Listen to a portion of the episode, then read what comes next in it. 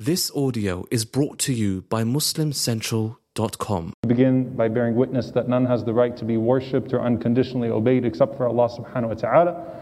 And we bear witness that Muhammad sallallahu alaihi wasallam is his final messenger.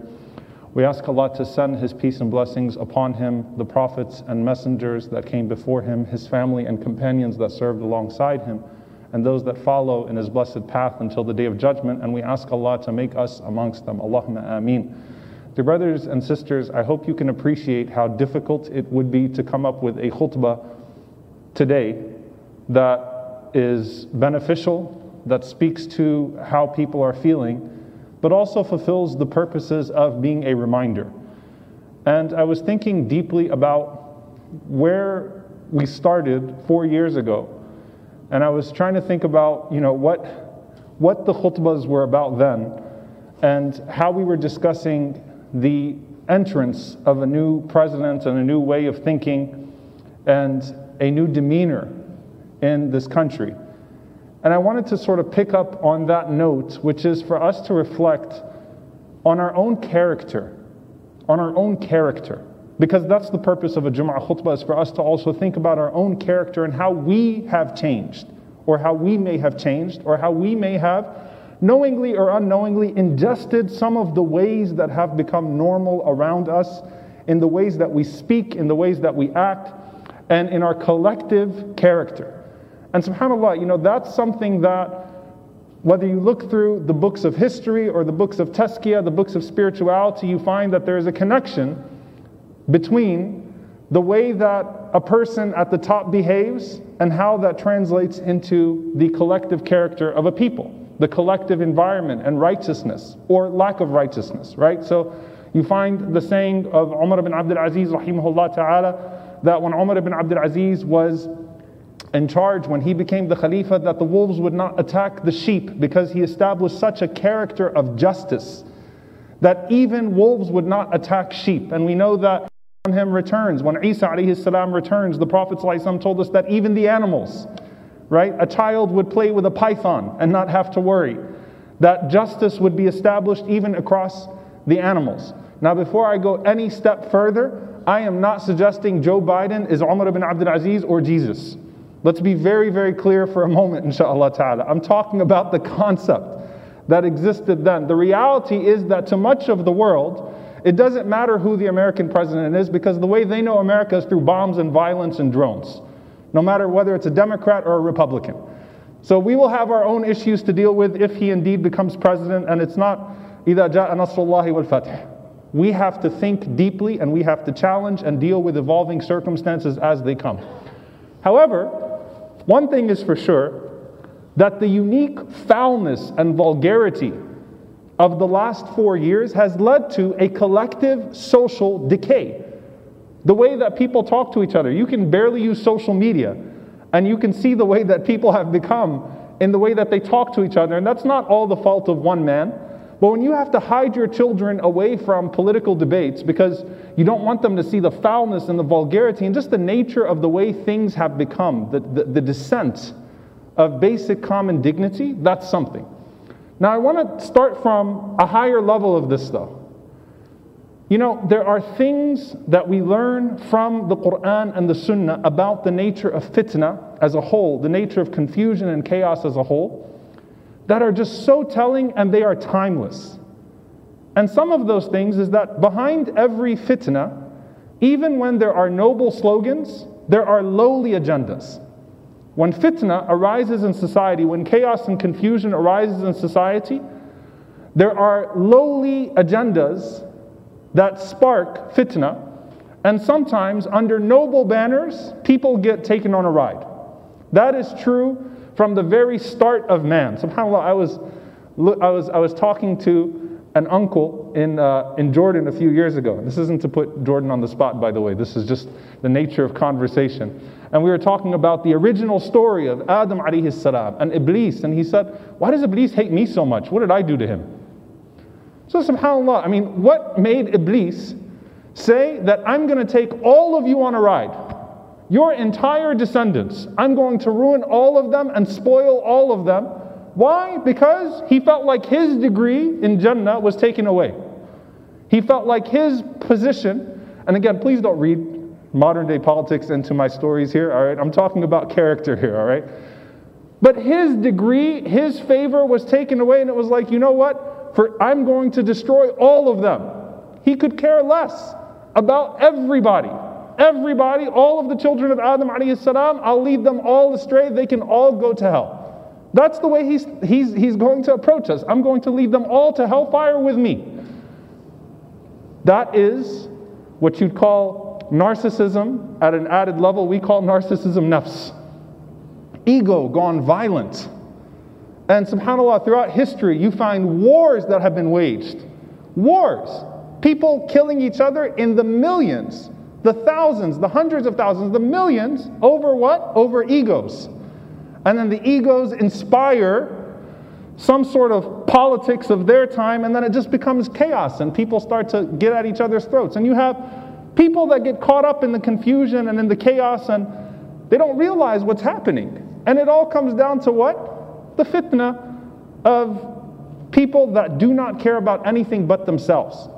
Because a narcissist is subject to his nafs, says, you know what, forget about everybody. That's what corporate greed is, that's what dictatorship is, that's how every Fir'aun has lived, that's how every tyrant has lived. And by the way, I want us to reflect on ourselves, on ourselves, each and every single one of us. When you see signs of hypocrisy, when you see evil becoming prevalent, you should not start to assign other people to that evil. Your first place to look has to be in your own heart and in your own life and in the way that you act and in the way that you go about your own business. And that's what I want to talk about. وَإِذَا خَاصَمَ فَجَرٍ You know, subhanAllah, I was just thinking about the signs of a hypocrite, where the Prophet ﷺ said that when he speaks, he lies.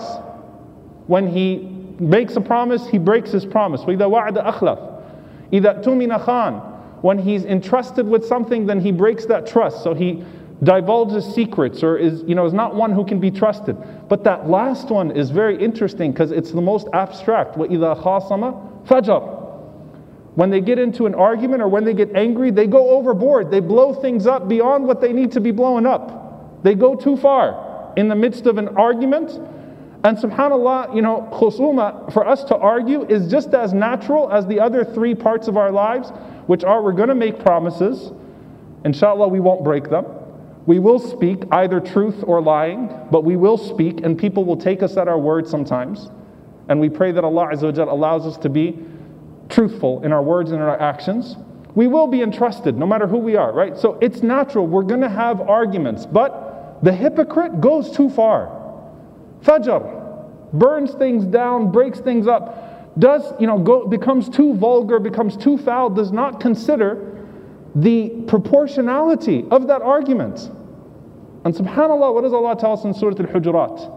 وَإِن طَائِفَتَانِ مِنَ الْمُؤْمِنِينَ اقْتَتَلُوا فَأَصْلِحُوا بَيْنَهُمَا Two parties fight, sit them together, try to reconcile. You know, the most, we are so in need of these people of Islah. There's a reason why they are shaded by the throne on the day of judgment and they have such a privilege with Allah subhanahu wa ta'ala the people that will be on pulpits, because the people that sit two people together and say, let's stop this, let's work together, let's, let's stop hurting people, let's stop, let's stop the collateral damage.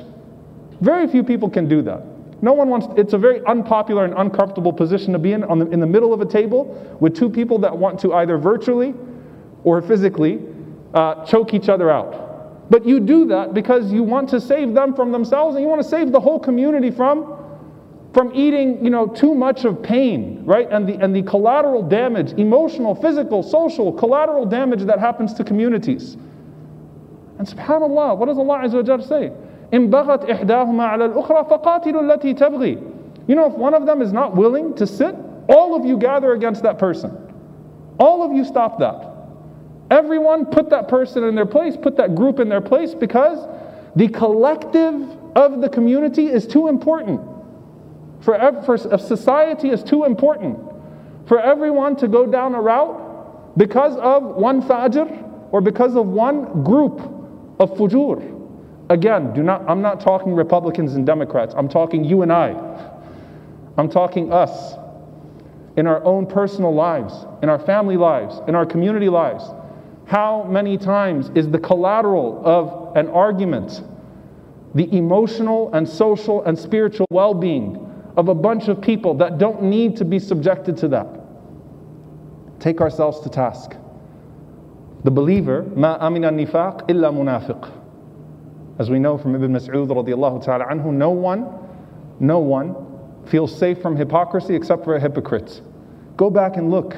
And subhanAllah, one of the things that the scholars mentioned, by the way, وَإِذَا خَاصَمَ فَجَرْ There's the obvious. لَيْسَ الْمُؤْمِن بِالطَّعَانِ the believer is not ta'an, la'an, fahish, badi. The believer is not abusive, is not harmful. The believer does not curse. The believer does not become vulgar. The believer does not mock or taunt or become abusive. These are not the characteristics of a believer. Haya is the khuluq of Islam. Modesty is the khuluq of Islam. It's the character of Islam. It's our collective character. Doesn't matter how everybody else speaks. We never become vulgar. We never become abusive. We never become start to taunt and use mockery, even if it becomes the societal de- decorum. We don't become that way. So there's the obvious there. The raising of the voices unnecessarily.